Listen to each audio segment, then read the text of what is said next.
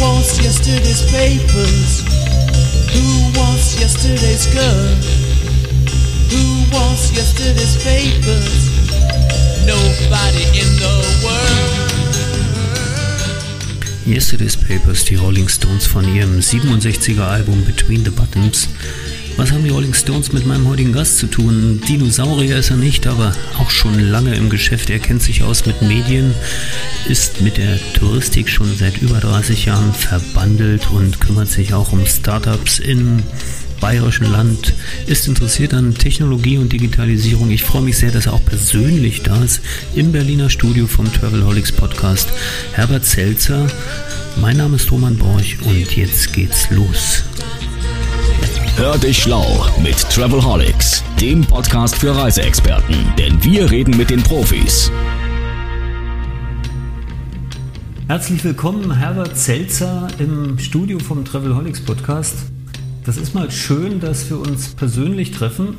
Die letzten Aufnahmen habe ich ja immer gemacht über virtuelle Studios und diesmal gibt es ein physisches Blind Date. Schön, dass Sie in Berlin sind. Hallo. Herzlichen Dank für die Einladung. Ich bin gerne gekommen. Grüß Gott zusammen. Ja, wir merken schon, das ist diesmal äh, das interkulturelle Treffen der Bayern und der Preußen. Ich bin ein bisschen ein kosmopolitischer Bayer.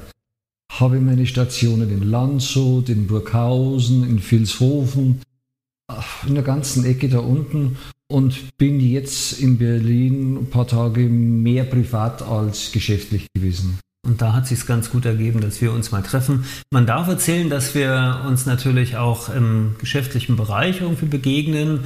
Sie sind mit der Touristik verbunden seit vielen, vielen Jahren. Viele kennen Sie sicher auch von den Zuhörern, davon gehe ich aus. Diesmal im Travelholics Podcast soll es aber nicht so sehr um die touristischen Aspekte gehen, sondern viele Gedanken, die ich jetzt auch wieder, das ist ja so eine Art Blind Date, üblich beim Travelholics Podcast ist, wir sprechen nichts ab, sondern wir reden einfach los und nehmen den Zuhörer mit an den Tisch, sondern ich möchte ganz gern mit Ihnen darüber sprechen, wie Ihre, wie Ihre Erfahrungen und Sicht und, und Erlebnisse im Bereich der Entwicklung der Medien in den letzten Jahren sind, denn Sie sind ein Medienmann. Vielleicht erzählen Sie ein bisschen, was sie zum Medienmann äh, gemacht hat, wo, wo da ihre Wurzeln liegen und die, wie ihre Entwicklung war. Ja, ich habe die vier, letzten 40 Jahre im Medienbereich mein tägliches Brot verdient, war da sehr stark unterwegs, hauptsächlich mit der Gründung, mit dem Aufbau, Weiterentwicklung von Wochenblättern. In ganz Ostbayern waren wir präsent, waren hier eine der größten Wochenblattverlage in Deutschland über diese Schiene machten wir äh, Lokalradios, später die ganze Digitalisierung, die Schiene, die ganze Online-Thematik, Internet, Social Media, alles, was da dazugehört.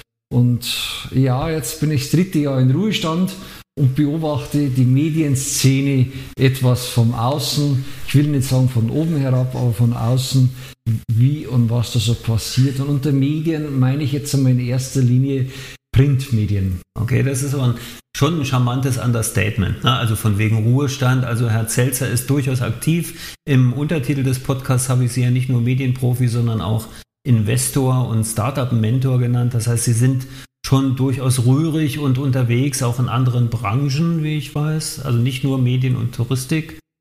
Also ich bin komplett in Reihe von anderen Branchen tätig. Äh, in der Startup-Szene mache ich verschiedene Dinge. Bin unter anderem bei der Beistart GmbH, das ist so die große führende halbstaatliche Gesellschaft, die die Startups in Bayern unterstützt. Dort darf ich Juror sein und in den verschiedenen Wettbewerben, Business-Wettbewerben, die Startup immer wieder ausschreibt, darf ich Startups bewerten. Hochinteressant hatte erst zuletzt eine Reihe von Startups bei mir am Schreibtisch liegen und durfte sie bewerten aus den unterschiedlichsten Branchen. Ganz spannend, ganz toll.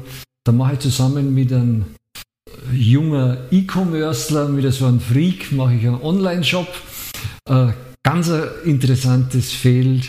Ähm, wenn man das von innen sieht, hat man zu dem ganzen Thema Onlinehandel plötzlich einen ganz anderen Bezug, eine ganz andere Bewertung. Äh, auch dort gibt es Probleme und wieder ganz anders gelagert als wieder im Printbereich und so.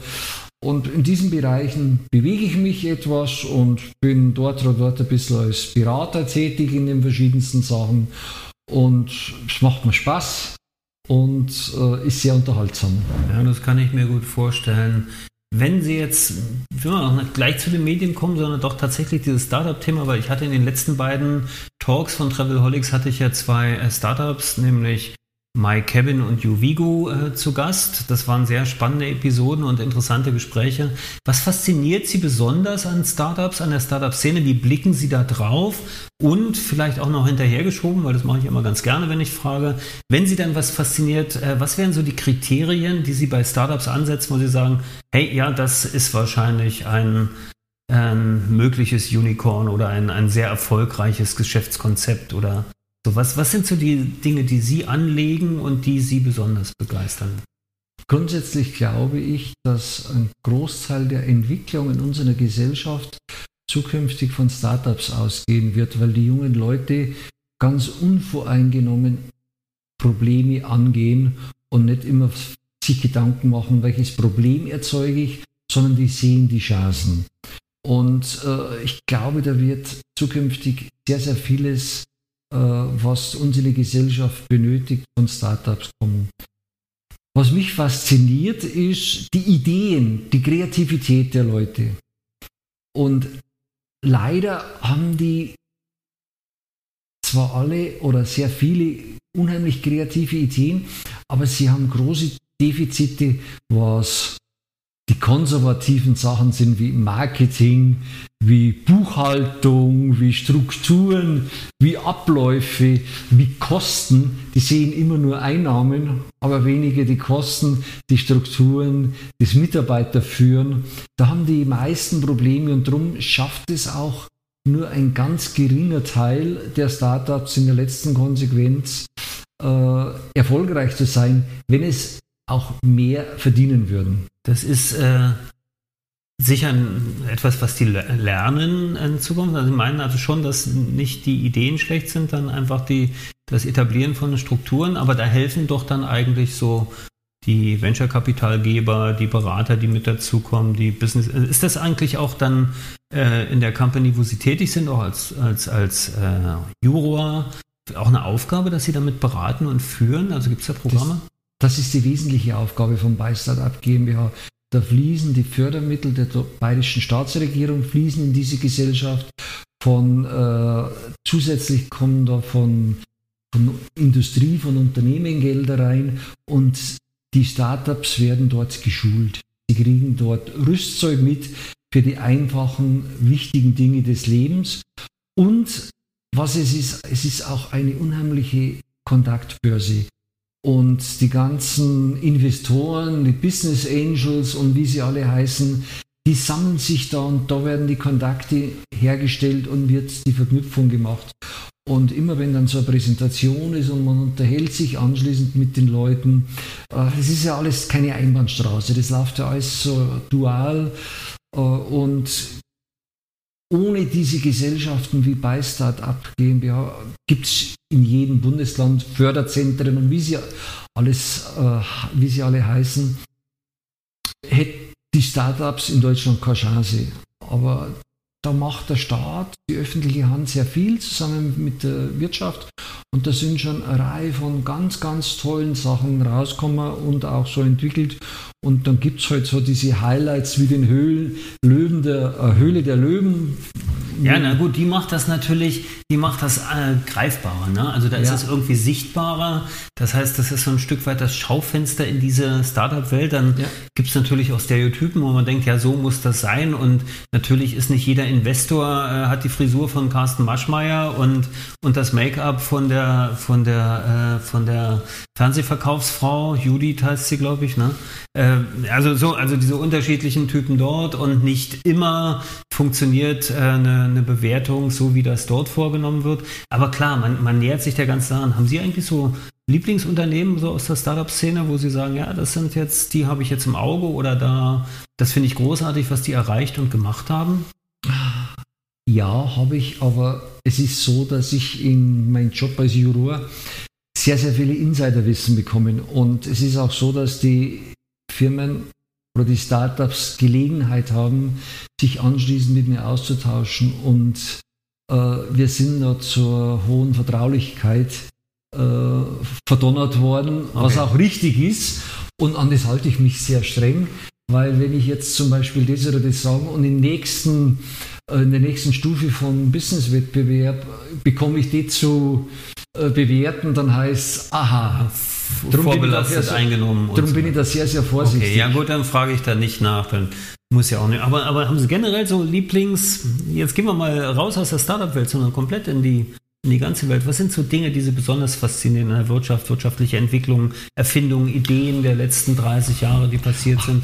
Mich persönlich interessiert oder fasziniert sehr stark ich sage jetzt einmal das Thema Schlagwort digital. Aha. Das ist so ein Fable für mich, äh, wobei die Interpretation von digital aus meiner Sicht, ich will jetzt ja gar nicht recht haben, aber aus meiner Sicht falsch läuft, weil digital ist für mich eine Straße, eine Schiene, ein Gleis, das vorbereitet wird äh, als Träger und darauf setzt man Autos, Züge oder sonst irgendwas und die Züge und die Autos sind dann für mich die digitalen Vehikel, mit denen man was anstellen kann.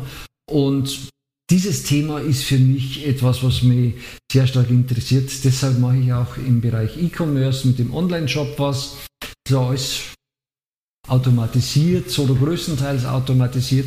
Und ich habe einfach so den Fable, äh, Prozessabläufe zu automatisieren, weil Menschen sind wichtig.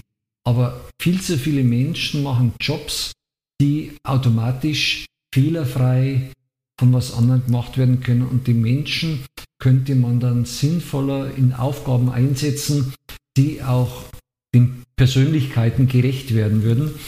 Und äh, darum habe ich so das Fable für Entwicklung von automatisierten Prozessen, ganz gleich wie und wo das abläuft, äh, das, das, macht, das macht einen ja auch nicht zwangsläufig zum Menschenfeind, nur weil man sagt, äh, man muss jetzt die Untersuchungsergebnisse nicht mehr per Fax schicken lassen vom, von einem Mitarbeiter des Gesundheitsamts, sondern man könnte ja auch Wege finden, es wirklich digital zu übertragen, bin ich völlig bei. Eine Freundin von mir hat immer gesagt, es gibt sehr, sehr viele, diese Unternehmensberaterin und, oder gewesen damals und die hat gesagt, es gibt sehr viele Prozesse, wo die Menschen nicht im Kern arbeiten, sondern im Umkreis. Also eher so in der, sie hat das glaube ich genannt, in der Schraffur arbeiten, so rundherum.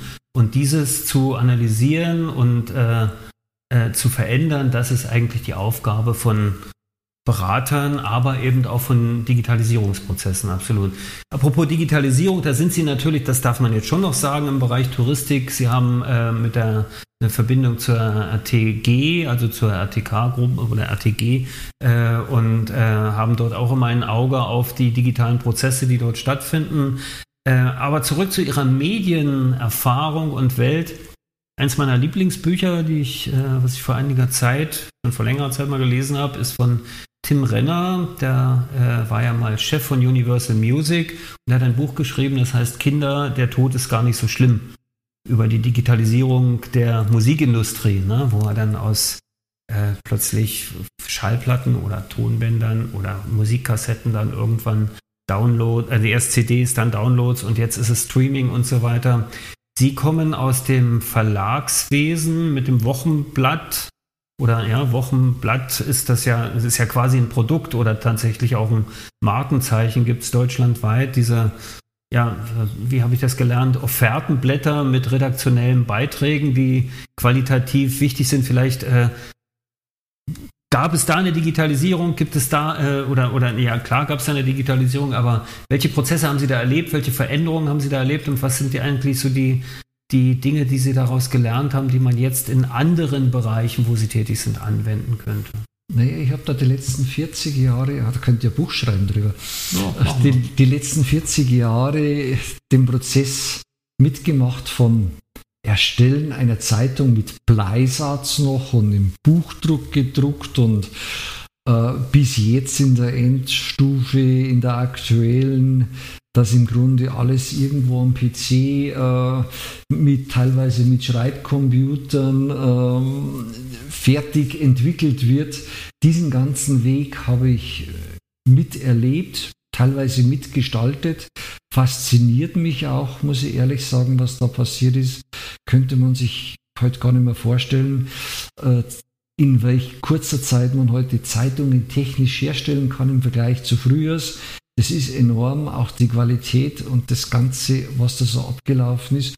Und trotzdem glaube ich, dass die Zeit endlich ist, in der man Papier bedruckt, bedrucktes Papier, sei es Zeitung, sei es Wochenblatt, sei es Zeitschrift, über irgendeine Vertriebsschiene, Austräger oder Post oder sonst was zu jemandem bringt und der Geld dafür bezahlt.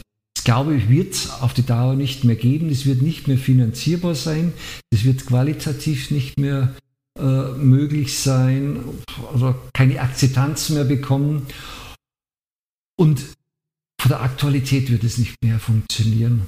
Und so wie heute schon weite Teile der Generation, ich sage jetzt einmal 40 abwärts, nur mehr die Zeitungen am PC oder am Tablet oder am iPhone oder sonst irgendwo lesen, wird es über kurz oder lang äh, im gesamten Printbereich, denke ich, die Zeitungen nur mehr digital geben. Das ist so, deswegen heißt dieser Podcast ja auch Who Needs Yesterday's Papers. Ne? Also brauche ich wirklich noch die Zeitung von gestern und na, ist die Info Information einfach jetzt immer, muss die immer so aktuell sein? Gibt es denn dann nicht vielleicht auch noch so eine, so eine Schere oder so ein, so, ein, so ein Mittelweg, wo ich sagen kann, hey, wenn ein gutes Medienunternehmen, es muss ja auch nicht eine Zeitung sein, es könnte ja auch eine Webseite sein oder ein Blog oder ähnliches. Was muss dann eigentlich sein, damit ich trotzdem relevant und interessant bleibe? Ja, da muss man jetzt unterscheiden. Auf der einen Seite zwischen die Inhalte, und auf der anderen Seite, wie bekomme ich die, über welche Schiene bekomme ich die Inhalte? Und wenn Sie sagen, muss es noch sein, oder was muss es sein, dass ich nur gedruckte Zeitung, ein Papier in der Hand habe? Ein guter Freund von mir, sehr erfolgreicher Verlagsmanager, hat einmal den ähm, Begriff gebraucht, hat gesagt, solange ich Fliegen nur mit der Zeitung versprengen kann, ich will jetzt nicht sagen, was man sonst damit macht, äh, dann, solange man das nicht kann, braucht man gedruckte Zeitung. Glaube ich nicht. Das ist letztendlich ein Generationsthema und äh, die Zeitungen müssen, die Medienhäuser müssen sich verändern, müssen sich anstrengen und müssen Konzepte entwickeln, dass sie zukünftig noch gelesen werden, damit die Leute, die Leser bereit sind, Geld dafür zu bezahlen, dass sie ihrem persönlichen Geschmack entsprechende Informationen bekommen. Sei es im Lokalen mit Lokalredaktionen, sei es bei Fachthemen und so weiter. Das ist das Entscheidende, dass man hier kreativ ist und Schiene, Schienen entwickelt, weil es wird immer schwieriger, dass ich als Verlag ein Redaktionsprofil habe, wo ihr gewisse Exklusivität habt, die ich alleine habe. Weil wenn Sie heute ins Netz gehen und kennen sich ein bisschen aus, Sie kriegen, Sie kriegen jede Information. Aber dass Sie die gefiltert, sortiert, aufbereitet, präsentiert bekommen, äh, das ist, wird die Aufgabe der Verlage in der Zukunft sein. Und dass dann Themen behandelt werden, die ich woanders nicht finde. Und der Weg, das Trägermedium, wird keine Rolle mehr spielen, weil das Papier keine Chance hat. Will jetzt gar nicht das Fass aufmachen und mit dem Thema Umweltschutz, äh, Holzverbrauch und so weiter anfangen. Äh, das Papier wird immer teurer. In Zukunft äh, die Umwelt, das Thema Nachhaltigkeit wird immer größere Rolle spielen. Also Papier als solches wird meines Erachtens da keine Zukunft haben. Da haben Sie ja sehr schön jetzt das Thema der Zweitverwertung der Zeitung als Fliegenklatsche schon mal genehm. Man könnte jetzt aber auch sagen, die Zweitverwertung der Information in einem Medium, also in einem Zweitmedium sozusagen, ob es jetzt Zeitung, Blog oder von mir aus auch Podcast ist, kann ja eigentlich egal, ein Podcast ist auch ein Medium, letztlich, äh, wo eben die, was ja eben als Ergänzung oder Erweiterung zum Beispiel vom Hörfunk, ne, im Audio oder so weiter äh, tätig ist, ist denkbar. Es ist sicher auch das Thema der Tiefe der Informationen, ne, die ich irgendwo anders dann nochmal beleuchte. Aber mal Hand aufs Herz, lebt denn eine Zeitung überhaupt noch vom Verkaufspreis? Naja, früher war es so, äh, dass eine Kaufzeitung ein Drittel vom Verkaufspreis gelebt hat, ein Drittel von den Anzeigen und ein Drittel von den Beilagenprospekten, die drin waren. So in etwa. Das Ganze hat sich verschoben, die Auflagen gehen zurück, die Anzeigen werden auch immer weniger. Äh, heute das entscheidende Thema sind die Prospekte, muss man ganz klar sagen. Und die, der Leser ist immer weniger bereit für Informationen, die er sich auch woanders besorgen könnte, etwas zu bezahlen. Und es ist halt mal so in unserer Gesellschaft, ich sage mal, wenn ich es politisch sehe, irgendwann ist der ganze Ostblock, der ganze Warschauer Pakt, das, die ganze Sowjetunion ist zerfallen in einzelne Staaten. Äh, das geht immer weiter runter, es wird alles immer kleinteiliger. Äh, bei den Parteien, die großen Volksparteien werden immer kleiner, es wird immer mehr, weil die Menschen immer individueller werden, es gelernt haben, durch die Entwicklung immer individueller ihre Interessen zu verfolgen, ihre Interessen zu pflegen und an dem werden auch die Zeitungen nicht umher können. Und es wird irgendwann der Zeitpunkt passieren, wo ich gewisse Interessen habe. Diese Interessen gebe ich in, meine, in mein Profil ein und nach diesem Profil bekomme ich dann eine tägliche Zeitung digital. Da steht drin, wenn ich Golf interessiert bin, dass ich vom Golf was kriege. Und wenn mich Bayern München interessiert, dann steht von Bayern München was drin. Und wenn mich Reisen interessieren, dann stehen Reiseberichte drin. Und wenn ich politisch links bin, dann stehen politisch mehr linke Artikel drin. so ja. wird die Zeitung der Zukunft individuell für den Einzelnen, für mich, Herbert Selzer, so wie ich sie vorgegeben habe, nach meiner Vision, so wie ich glaube, wird sie kommen. Und sowas kann man nicht auf Papier drucken, weil das nicht geht. Es geht nur digital. Und ich kriege meine Zeitung so, wie sie haben möchte. Nur ist es ja, äh, machen Sie wirklich ein interessantes Thema auf. Also wenn Sie sagen, alles individualisiert sich immer mehr, ist das Angebot aber eigentlich immer einer stärkeren Konzentration unterworfen. Ne? Also früher hatte ich sieben verschiedene Unternehmen, die ein Thema beackert haben, die haben sich irgendwie zusammengeschlossen. Es gibt dann nur noch eins. Irgendwann habe ich dann halt einen Autohersteller, einen Elektronikmarkt, einen Burgerbrater und einen, es gibt dann immer nur und einen Sportartikelhersteller und es gibt dann immer vielleicht noch zwei, damit ich das Gefühl habe, ich habe die Auswahl, aber eigentlich gehören die schon wieder zu einem Konzern oder, oder sind dann nur noch die beiden, ja, Pepsi und Coca-Cola, die sich gegenüberstehen und beides ist braune Brause. Das könnte ja sein, ne?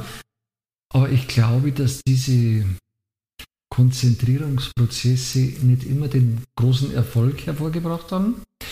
Äh, sieht man ja in der Automobilindustrie, größtes Autohaus der Welt, VW mal, war nicht so das, was man sich versprochen hat, dann am Ende des Tages in der Umsetzung. Und genauso ist es auch in vielen anderen Dingen. Und es heißt immer so schön, der Mensch denkt und Gott lenkt. Mhm. Und ich sage immer, der Mensch denkt und der Markt reguliert es von selber. Das kommt. Ja. Und für die Medien, für die Printmedien ist dieser Konzentrationsprozess schlecht gewesen. Früher hat es in meinen größeren Orten fünf Möbelhäuser und zehn Elektroniker gegeben. Was alles Anzeigenkunden sind. Und heute gibt es überall nur einen. Genau, und, und, der macht einen Zentraleinkauf. So ist es. Ja. Und das ist das Problem. Äh, aber haben jetzt auch schon wieder ein Problem, weil viele Leute das dann online bestellen. Vielleicht auch wieder bei dem einen, da gibt es wieder die Chance für kreative Händler und, und, und, und. Äh, der Markt reguliert vieles und wir bräuchten gar nicht so große Regulierungen von staatlicher oder sonstiger Seite, weil ähm, die Leute durch ihre Individualität, durch ihren Freigeist, durch ihre Persönlichkeiten holen sich und suchen das sowieso dort, wo sie was wollen. Und der Mensch ist so und in unseren Gegenden hat er einfach mal das, diese Freiheitsliebe und er lässt sich nicht gern das von oben sagen. Und darum ist es auch im Zeitungsbereich viele schimpfen über die Zeitung, sagen aber trotzdem dann wieder, es ist in der Zeitung gestanden. Äh, es ist immer hat, so. Hat natürlich eine hohe Glaubwürdigkeit, wenn es dann das gedruckte Wort gilt halt noch irgendwas. Das, das ist schon richtig. Das, das mag durchaus stimmen. Auf der anderen Seite, weil Sie das vorhin schon angesprochen haben, mit der Individualisierung von äh, auch News-Angeboten und Nachrichten und Informationen generell und auch Hintergrundinformationen von mir aus, also Content, wie man neudeutsch sagt, äh, das machen ja schon einige. Das macht Apple, indem ich mein Newsstream automatisch über Apple News bekomme. Äh, letztlich ist Facebook ja auch nichts anderes und da muss ich nicht mal in mein Profil geben, ein, äh, eingeben, was mich interessiert. Die wissen schon, was mich interessiert oder ich interessiere mich für das, was Facebook mir vorgibt, was interessant für mich sein könnte über den Algorithmus. Das heißt, diese Bubble-Bildung wird ja dann eher stärker, oder? Social Media, gutes Schlagwort, gutes Stichwort zu dem Thema. Äh, ich bin in verschiedenen Portals bin ich da unterwegs und Facebook war für mich lange Zeit genau das, was Sie jetzt gerade sagen. Ich habe einen Spiegel abonniert, ich habe oder geliked und ich habe die, die Bildzeitung und die Süddeutsche Zeitung und dies und jenes und welches. Und, es, und, und ich habe Facebook als mein Newsportal zweckentfremdet. Das hat eigentlich immer wieder gut funktioniert für die damaligen Verhältnisse. Äh, Facebook hat dann aber ständig die Algorithmen geändert und das ganze Thema Social Media, Fluch und Segen äh, hat sein Übriges getan mit Hass und Hetze in dem Ganzen drin. Aber das ist auch so symptomatisch für unsere Gesellschaft, was da in den Social Media Bereichen passiert. Aber letztendlich ist es genau das, was ich sage. Äh, ich hole mir irgendwoher die Informationen, die mich interessieren und nicht die Informationen, die mir vorgesetzt werden und ich muss nur bezahlen dafür. Das werden immer weniger Leute tun. Obwohl ich da natürlich trotzdem, und da komme ich auf dieses Echokammerphänomen auch nochmal zu sprechen, äh, natürlich mich aussetze der Gefahr, äh, dass, dass ich plötzlich gelenkt werde von, von Algorithmen, weil ich gar nicht mehr genau weiß, mag ich das jetzt wirklich oder mag ich das jetzt nur, weil Facebook mir drei meiner besten Freunde vorschlägt, die das auch mögen, also wird das wahrscheinlich okay für mich sein. Ist ja bei manchen Sachen gut, manchmal entdeckt man die richtige Band als Mensch, weil drei deiner besten Freunde sagen, auf dem Konzert war es großartig, äh, dann ist es dann Empfehlungsmarketing. Wenn aber zum Beispiel, ich nehme jetzt mal eine dass sich eine Band wie Coldplay, die ja so massenkompatibel riesige Stadien füllen und so weiter und bekannt dafür sind, dass sie so die gigantischen Marketingkampagnen haben, also mit wahnsinnig viel Geld in den Markt gehen, wenn sie ein neues Album haben oder sowas, da komme ich dann gar nicht mehr umhin, äh, die, die Platte zu kaufen, weil ich denke, da muss ich jetzt einfach mit dabei sein. Also ist natürlich auch eine Gefahr. Ne? Wir, wir brauchen uns keine Illusion hingeben. Wir werden natürlich ständig manipuliert, es wird ständig versucht, uns zu manipulieren. Wir selber versuchen ja das Gleiche, auch wenn wir im Business unterwegs sind. Das ist so. Das ist auch eine große Gefahr in den verschiedensten Bereichen, in den verschiedensten Themen. Aber das werden wir nie ausschließen können. Und äh, das Thema Datenschutz ist ja in Deutschland aktuell ein ganz großes Thema. Äh, ich bin für Datenschutz. Nur auf der anderen Seite, wenn man sieht, welche persönlichen Informationen der Einzelne, viele Menschen freiwillig in den Social Medias abgeben, mit Fotos, mit sonst irgendwas und wie man sich plötzlich dagegen wehrt, bei der Corona-Pandemie äh, moderne, vernünftige Nachverfolgungen äh, umzusetzen, das ist ein Widerspruch in ja. unserer Gesellschaft. Aber das ist ja interessant, weil ja dann vielleicht auch die Anreize nicht richtig funktionieren. Ne? Weil ich im, im Social Media Bereich äh, denke jetzt mal so an die TikToks äh, und, und, und Instagram Stories von, von so einigen Menschen, die ich auch kenne, wo ich sage, naja, hätte ich mir zweimal überlegt, ob ich das jetzt gemacht hätte oder nicht, aber vielleicht ist dann einfach die Schwelle so niedrig oder dieses, ich möchte auch dabei sein oder der Hang danach, irgendwie möglichst viele Likes zu bekommen. Die Interaktion ist ja woanders dann nicht so gegeben. Ne? Das ist ja vielleicht auch eines der großen Phänomene in der Digitalisierung von Medien, dass ich plötzlich interagieren kann. Ne? Bei einem Wochenblatt kann ich nicht interagieren, ich kann es nur als Fliegenklatsche benutzen. Äh, bei einem Online-Portal mit der gleichen Information, den gleichen Anzeigen, kann ich zumindest einen Like-Button oder Share oder sonst irgendwas machen. Das heißt, die Interaktion, ist das vielleicht auch ein Thema, was die Medienlandschaft, die Medienpräsenz extrem verändert hat? Total. Äh, ich aber persönlich habe da ganz eine eigene These, die nicht gut ist für unser Land in der Endkonsequenz. Ich glaube, wir werden immer bei den verschiedensten Themen unterschiedlich gelagert, von einer lauten Minderheit beeinflusst und die schweigende Masse äh, schaut dann zu.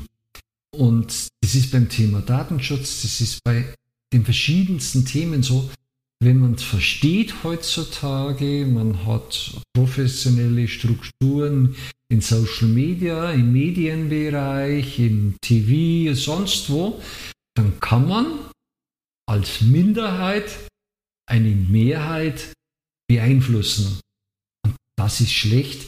Und ich würde mir öfters wünschen, wenn eine Mehrheit auch einmal aufstehen würde und würde etwas sagen. Es verschiebt sich oft bei den Themen, die Mehrheiten, die Minderheiten. Aber grundsätzlich bin ich der Meinung, dass wir von der Minderheit manipuliert werden, von einer lauten Minderheit. Und das ist für die Entwicklung unserer Gesellschaft ein Problem und ist schlecht. Und das ist genau dorthin, wenn jemand viele Likes oder viele Nicht-Likes bekommt, dann ähm, wird das interpretiert und wird das umgesetzt und das ist schlecht. Weil wenn irgendein Artikel ist und 100 Leute sagen, der gefällt mir, dann kann es ja Tausende geben, denen der Artikel nicht gefällt und die aber nichts gesagt haben. Ja, das ist ein Beispiel tatsächlich auch aus der Touristikindustrie, was wir äh, vor zwei Wochen ja erlebt haben, die alles dichtmachen Aktion der Künstler, wie man sie jetzt auch immer bewertet, führte aber an einem Tag zu mehr gesellschaftlichem Diskurs als alle Touristiker-Demonstrationen im letzten Jahr zusammen, würde ich sagen. Ne? Das heißt, du brauchst, ah, du, ah, du, musst die Klaviatur spielen können, du mhm. musst wissen, wie es funktioniert. Du brauchst halt auch immer irgendwie Reichweite. Das ist natürlich auch ein ganz großes Thema. Da können Medien helfen. Ich stelle fest natürlich, dass jetzt zum Beispiel in der Kooperation mit der FVW bei diesem Podcast hier das hilft, weil es Reichweite gibt und so weiter. Auch, na, es ist ja eine Ergänzung zum Angebot. Äh, das ist ein digitales Angebot, was wir da zusätzlich machen, auch im Audiobereich. Äh, Finde ich großartig, ist schön, aber natürlich, ich muss schon genau wissen, wie es geht. Ich muss auch als klassisches Printmedium wissen, wie ich die digitalen Instrumente richtig einsetze. Ja, aber die Instrumente sind wieder nur das die Straße, die Schiene, wo man irgendetwas transportiert. Der entscheidende Punkt ist, dass man zum richtigen Zeitpunkt die Emotion der Bevölkerung, der Leute erreicht. Wenn ich die Emotionen erreiche, dann kann ich auf den tollsten Transportwegen die tollsten Informationen rübergeben. Das Entscheidende ist immer die Emotion. Und wenn ich die Emotion erreiche, dann schaffe ich es. Es hilft überhaupt nichts, wenn ich in Berlin äh, eine Demonstration mache und laufe mit 5000 Leuten vom Alexanderplatz zum Reichstag, weil solche Demonstrationen gibt es in Berlin äh, täglich. Das ist mehrere. Äh, die einzigen Armen sind die Polizisten und die Autofahrer, die da immer wieder behindert werden. Aber ansonsten erreicht man nichts. Wenn man aber andere Aktionen macht und wie jetzt die Künstler, kann man auch unterschiedlicher Meinung sein äh, zu dem Ganzen, aber trotzdem, da erreichst du sofort Masse und da erreichst du sofort Aufmerksamkeit. Muss man doch tatsächlich mal einen kleinen Schritt in die touristische Richtung machen. Ich weiß, äh, Sie sind ja da eher zurückhaltend, aber äh, ja langer Beobachter. Äh, aus Ihrer Sicht ist die Touristik kreativ genug, was Marketing und, und äh, Entwicklung angeht, auch im digitalen Bereich, aber generell im kommunikativen Bereich? Ja, das ist immer die Frage, was ist Touristik jetzt gerade? Ist Touristik das Reisebüro? Ist Touristik der Veranstalter? Oder ist Touristik die Bevölkerung, die in Urlaub fährt? Ja, die Touristik ist in meinen Augen oder in der Frage dann schon ähm, die touristische Industrie, sprich die, die diesen Urlaub produzieren, vertreiben, begleiten. Ich glaube, die haben das in der Vergangenheit sehr, sehr gut gemacht. Ich darf sagen, wir, bin ja auch in der Touristik über 30 Jahre schon jetzt dabei und ich glaube, man hat es sehr, sehr gut gemacht. Man hat extrem gute Kontakte als Reisebüro zu seinen Kunden aufgebaut. Die Veranstalter haben zum allergrößten Teil sehr gute, sehr interessante Produkte entwickelt und es war alles so Friede, Freude, Eierkuchen. Aber jetzt mit Corona, wusch von heute, von heute auf morgen, wird alles in Frage gestellt. Äh, ich glaube, dass die Touristik zukünftig sehr, sehr große Chancen hat. Ich glaube, dass die Leute, dass man jetzt gemerkt hat in dieser ganzen Pandemie in dem Jahr, dass den Leuten das Reisen unwahrscheinlich abgeht und die versuchen das in nächster Zeit nachzuholen. Ich glaube, dass wir ab Sommer eher Kapazitätsprobleme haben, dass wir äh, die, unsere Kunden in die Zielgebiete bringen können, als wie dass wir zu wenig machen.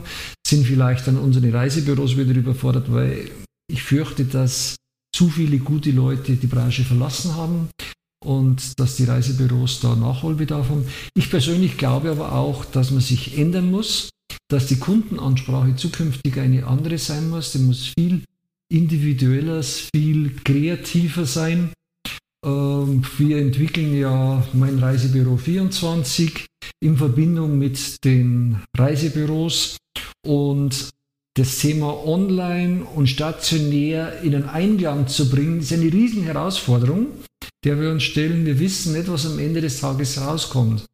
Aber ich bin überzeugt davon, dass dieser Weg äh, Verknüpfung zwischen Online und Stationär, zwischen Technik und Emotion, äh, wenn man das auf eine gute Schiene bringt, dass das Überleben der Reisebüros sichert. Wenn das nicht gelingt, werden die Reisebüros es zukünftig schwieriger haben. Das ist das, was Sie auch aus der, aus der Medienlandschaft gelernt und mitgebracht haben in dem Bereich, dass Sie sagen, okay, das Thema digital und emotional gut zu verbinden ist wichtig. Das Thema Content ist entscheidend. Man muss nicht immer sagen, das hat die letzten zehn Jahre funktioniert, das hat die letzten 15 Jahre funktioniert. Äh, toll, und das machen wir jetzt die nächsten zehn Jahre. Die Intervalle sind kürzer, die Entwicklungen sind anders geworden oder sind vorangeschritten Unsere Kunden haben sich dramatisch verändert, werden sich verändern, die Zyklen werden immer anders. Und wir müssen so aus unserem Schneckenhaus, in dem wir uns wohlgefühlt haben, in dem wir uns alle gut ernähren konnten, in dem wir, uns, in dem wir zum allergrößten Teil gut gelebt haben und muss wirklich sagen, wo ein toller Job gemacht worden ist, aber aus, dem, aus dieser Wohlfühloase müssen wir raus und müssen uns hinterfragen, was können wir zukünftig tun? Ich persönlich glaube, dass sich die nächsten fünf Jahre da vieles ändern wird in der Ansprache, im Verhalten, äh, im Buchungsverhalten äh, unserer Kunden, nicht was die grundsätzliche Art des Urlaubs betrifft. Es wird ein bisschen mehr individualer werden, ein bisschen mehr dies oder das, aber das sind Nischen die werden immer wieder hochgehalten, aber grundsätzlich wollen die Leute Urlaub machen. Der eine will es ein bisschen mit mehr Kultur verbinden, der andere mit ein bisschen mehr Activities, aber das haben die Veranstalter sowieso unter Kontrolle. Ob das die Veranstalter hier bei uns sind oder ob das auch in den Zielgebieten die Hoteliers, die Tourismusverbände und so weiter sind, die bieten ja den Urlaubern genau das, was sie wollen und jeder kann sich, jetzt sind wir wieder bei der Individualität, sich im Zielgebiet so gestalten, wie er es möchte und was er braucht. Aber wir als Touristiker müssen uns da verändern und müssen uns anpassen. Und mal schauen, es werden ganz spannende fünf Jahre werden für mich. Wenn Sie sagen, äh, bei den in der Medienlandschaft und im Thema News und Informationen, und auch im Medienkonsum generell gehen wir mal jetzt weg vom Print und vom, vom reinen Lesen zum Hören und auch zum Sehen jetzt im Bereich Audio, Video, Videokanäle, der Abschied des Video, des, oder ja, das langsame Verschwinden des linearen Fernsehens zum Beispiel hin zum individuellen Streaming. Das sind ja alles Themen, die darauf abzielen, dass ich immer individueller und immer persönlicher werde mit dem Angebot, was ich bekomme vom Medienanbieter. Und das jetzt mal gleichgesetzt auch in Richtung Touristik. Wie entscheidend sind dann dann wirklich die Kundendaten und die Informationen, die ich vom Kunden habe? Wie glauben Sie, werden die in Zukunft erhoben, gesammelt, verarbeitet werden müssen? Wenn ich zukünftig im Verkauf, wir sagen im Medienbereich sagen wir Verkauf, dann Male Handel sagt Vertrieb, tätig sein möchte und erfolgreich tätig sein möchte, dann ist es aller, allerwichtigste, dass ich meinen Kunden kenne, dass ich weiß, was der Kunde möchte und will. Die Zeiten, dass ich den Kunden manipulieren kann, die gehen zu Ende wenn sie nicht schon vorbei sind. Ich spreche immer von der Mehrheit, vom Großen. Es gibt immer schwarz und es gibt weiß, aber das große Graue dazwischen drin, das ist das Entscheidende. Und qualifizierte, mit dem Kunden zusammen in irgendwelcher Form erstelltes Kundenprofil ist das A und O. Und die, die das am besten können, die das am besten machen, die werden am erfolgreichsten sein. Wird es aus Ihren Augen eher ein Mensch sein, der in Zukunft Kundenprofile erstellt oder tatsächlich äh, Maschinen? So als auch so. Ich denke, Basis wird der Mensch äh, entwickeln, die Maschine wird es weiterentwickeln und wenn ich clever bin und die Möglichkeit habe, stimme ich dieses Profil dann mit meinem Kunden ab, wenn ich die Möglichkeit habe, ergänze es, nivelliere es, dass ich das optimale Profil habe. Und ich glaube, dass die Mehrheit der Leute bereit sind, wenn man eine vertrauensvolle Kunden- Unternehmerbeziehung hat, ähm, dass die bereit sind, da ihre Informationen zu geben. Natürlich wenn ich mit diesen Kunden, nicht, mit diesen Daten nicht sorgfältig umgehe, dann ist es ein Problem. Aber ich glaube schon, dass man das machen kann und die Leute sind ja auch bereit. Wir brauchen ja bloß einen kleinen Schritt zurück in Social Medias geben. Was geben die Leute alles im Facebook? Ja. Preis von sich aus, wann sie wo im Urlaub waren und was sie da gemacht haben und was sie da getan Kann haben. Kann ich ja alles sehen an den Fotos, die die hochladen oder und, und auch, Da beweist es sich wieder, man muss die richtige Ansprache an den Kunden haben. Und wenn man die richtige Ansprache hat und ist vertrauensvoll und man geht mit dem vertrauensvoll um, dann honoriert der Kunde das. Aber ich einen Satz dazu, weil man muss nach meiner Meinung im, im Hintergrund, also im die, die, die, die Entwickler sagen dann Backend. Ne? Also hinten dran muss es natürlich auch irgendwas geben, was die Informationen richtig verarbeitet. Und da ist man oft geneigt zu sagen, ah, das kann ich persönlich sowieso am besten. Äh, wenn ich dann aber sehe, dass wahrscheinlich die Firma Netflix, ohne dass ich es wirklich will, ziemlich genau über mich Bescheid weiß, weil einfach aus meinem Sehprofil äh, ein Profil erstellt auf Basis von vielen, vielen hunderttausend anderen Profilen und genau weiß, was ich als nächstes sehen werde oder sehen möchte und mir das vorschlägt und ich schaue es dann auch noch an und es wird dann dadurch immer wieder besser. Ähm, das zeigt dann schon, dass es ein Zusammenspiel von analog und digital geben muss, wo digital viele Arbeiten abnehmen kann. Und ich glaube auch, dass bei meinem Reisebüro 24, Sie haben es ja gerade erwähnt, dass wir da bearbeiten, ähm, dass das genau ein so ein Ansatz ist. Ne? Ziel von uns ist ja bei meinem Reisebüro 24 unseren Kunden, das wird man schon machen, aber das Ziel ist nicht, dass wir warten, bis er kommt und sagt, er möchte jetzt eine Reise nach Mallorca bei uns buchen, sondern dass er von uns mit dem Wissen, das wir haben, ihm schon lange vorher sagen, wir haben ein tolles Angebot für dich im Oktober dort und dorthin. Das, das wäre genau das, was du dir vorstellst, das, was du möchtest. Und das bekommst du von uns jetzt angeboten. Wir wollen ihm Appetit machen auf eine Urlaubsreise. Wir wollen ihm in seiner Entscheidungsfindung helfen, bevor er weiß, dass er überhaupt im Oktober dort oder dorthin fliegen möchte. Oder sonst das ist, ja, das ist ja das, was allen Teilen passiert. Dass ich, dass ich Dinge kaufe, von denen ich gar nicht wusste, dass ich sie haben will. So ist es. Und das wollen wir auch in Verbindung mit verschiedenen Technologieunternehmen, so auch wie mit Ihren Unternehmen, entwickeln, mit kreativer Intelligenz, mit breit gestreuten Sortimenten, mit, den, mit der ganzen Bandbreite, die es da gibt, zu finden, wo liegt die Emotionalität des Reisenden. Und ihm dann ein Angebot zu machen, wo er noch gar nicht weiß, dass er an das denkt. Genau, genau. Und das, das ist ja letztendlich das Ziel, was woanders auch wunderbar funktioniert. Und jetzt kann man sagen, das ist spooky oder das wollen wir gar nicht. Doch eigentlich genau, kann man doch auch ehrlich sagen, genau das wollen wir. Und das ist gut. Jetzt haben wir doch einen recht ausführlichen Ausflug in die Touristik gemacht. Wollt ihr eigentlich gar nicht? Nee, wollten wir gar nicht unbedingt. Und der Deal bei diesem Podcast ist, Herr Zelzer, es wird nichts abgesprochen. Es ist nichts vorbereitet, es wird nichts abgesprochen. Wir kommen mal dahin. Jetzt gehen wir noch mal ein Stück zurück, wieder in die, in die Medienwelt. Ähm, Gibt es eigentlich irgendwas, wenn man sich heute noch Print anschaut, was da noch exklusiv gibt oder ist schon alles in die digitale Welt abgewandert? Wovon die wirklich immer sagen, das ist unser USB? Irgendwie, irgendwie ist alles irgendwie schon in die digitale Welt abgewandert. Äh, aber nicht alles hat in der digitalen Welt eine Akzeptanz.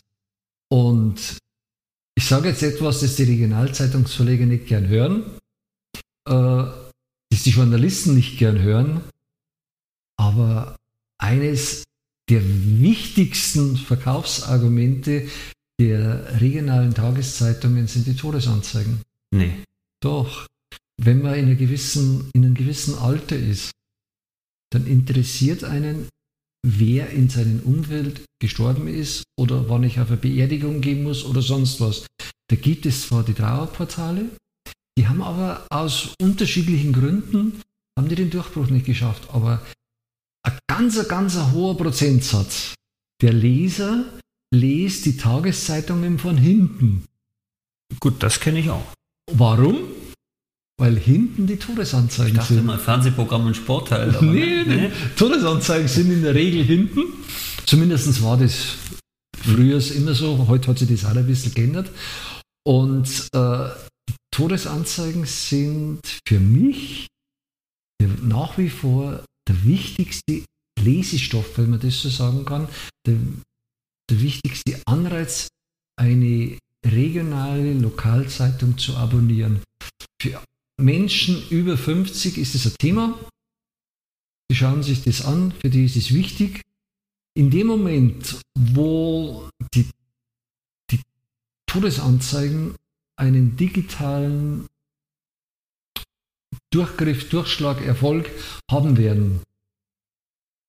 Der, die Schlüssel sind hier die Bestattungsunternehmen. Wenn morgen die Bestattungsunternehmen sagen, in einem Ort oder in einer Region, wir gehen alle digital, dann sind die digital, dann haben sie durch.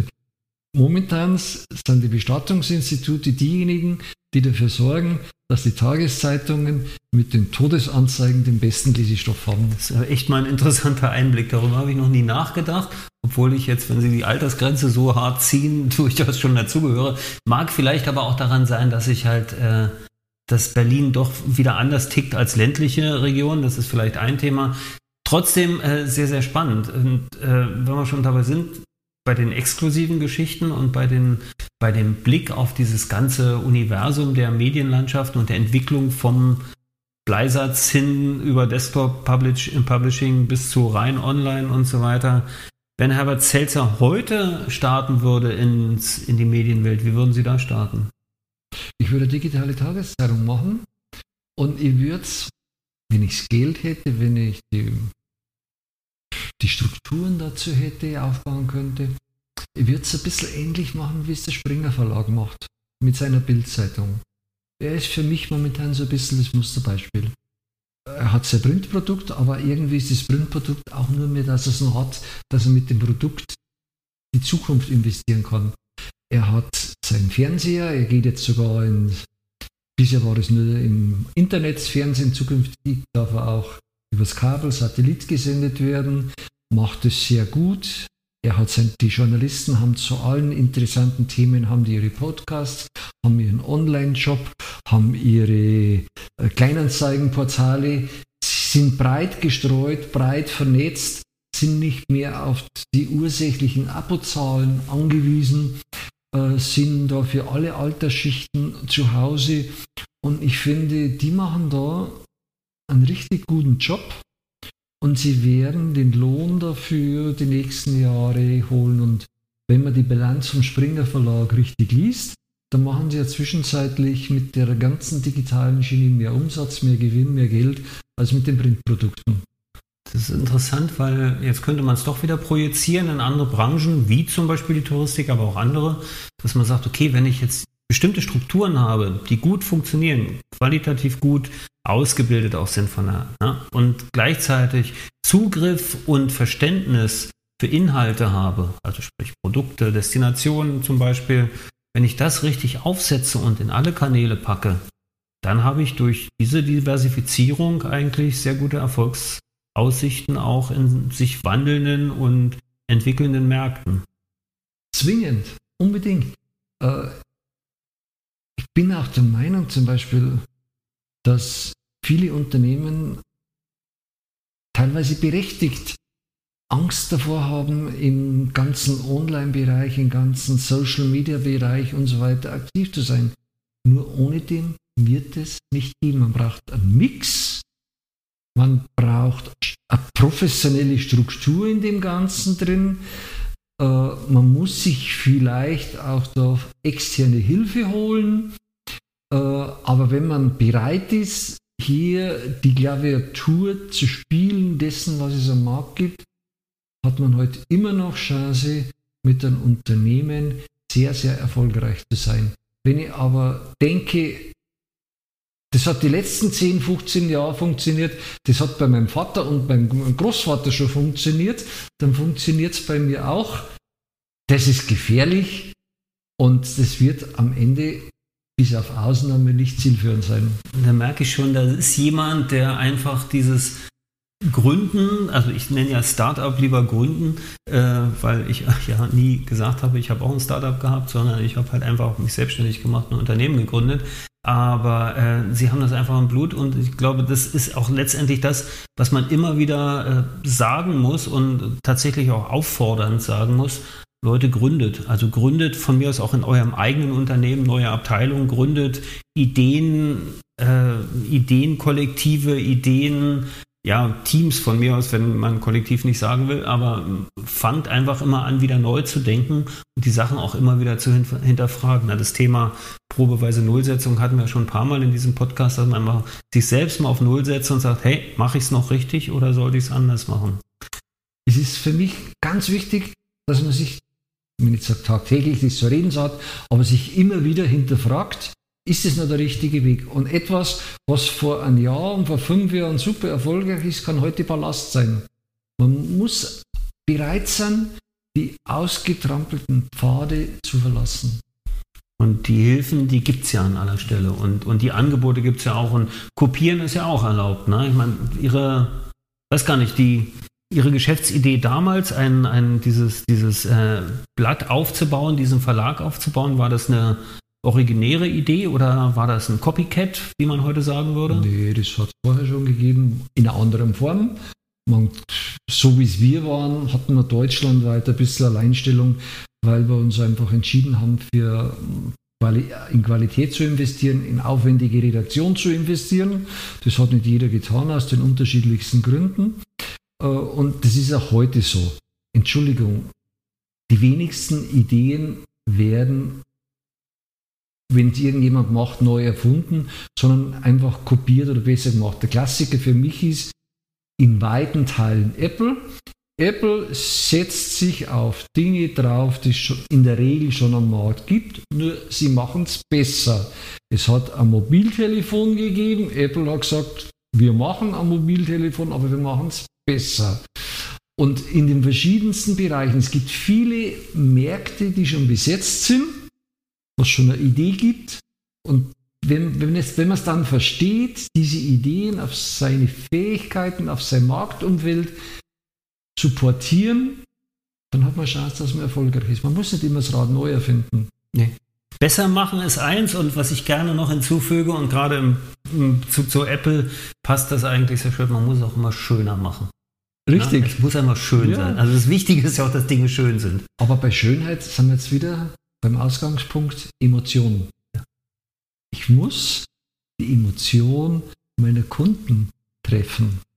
Und wenn ich die Emotion, die Gefühle meiner Kunden treffe, dann ist eine andere Bereitschaft da, dass sie mit mir Geschäft machen wollen. Wenn ich das nicht schaffe, wenn es mir gefällt, aber den Kunden gefällt es nicht, dann darf ich nicht verärgert sein, wenn nichts geht. Weil, wie heißt es immer so schön, der Wurm muss den Fisch schmecken und nicht den Angler. Ja, aber den Angler darfst du nicht ekeln. Also es muss für beide gut sein. Das ist auch Okay, So, ne? Ist gut, ja? Das ist auch wichtig. Ja, fast. Ich. Okay. Herr Zelter, das war eine äh, sehr schöne Lehrstunde, eine sehr schöne, ein sehr schöner Austausch für so eine spontane Geschichte. Ich weiß, Sie werden heute die Möglichkeit haben, vom großartigen Berliner Flughafen BER zurück nach Bayern zu fliegen.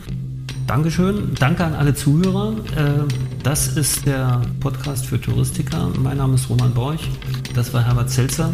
Vielen herzlichen Dank Ihnen, Herr Borch. Hat mir sehr gefallen. War sehr interessant auch für mich.